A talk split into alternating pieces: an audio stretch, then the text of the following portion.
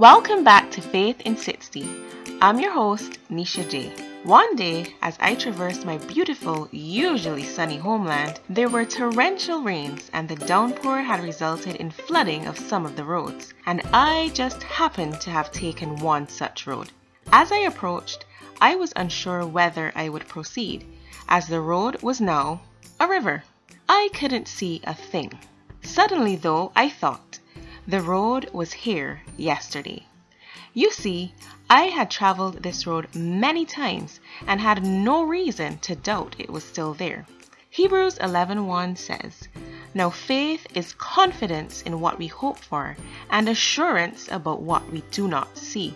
Though storms of life threaten to undo us and obscure our view of Jesus, we can trust that he will never leave or forsake us. When you pass through the waters, He promises to be with you.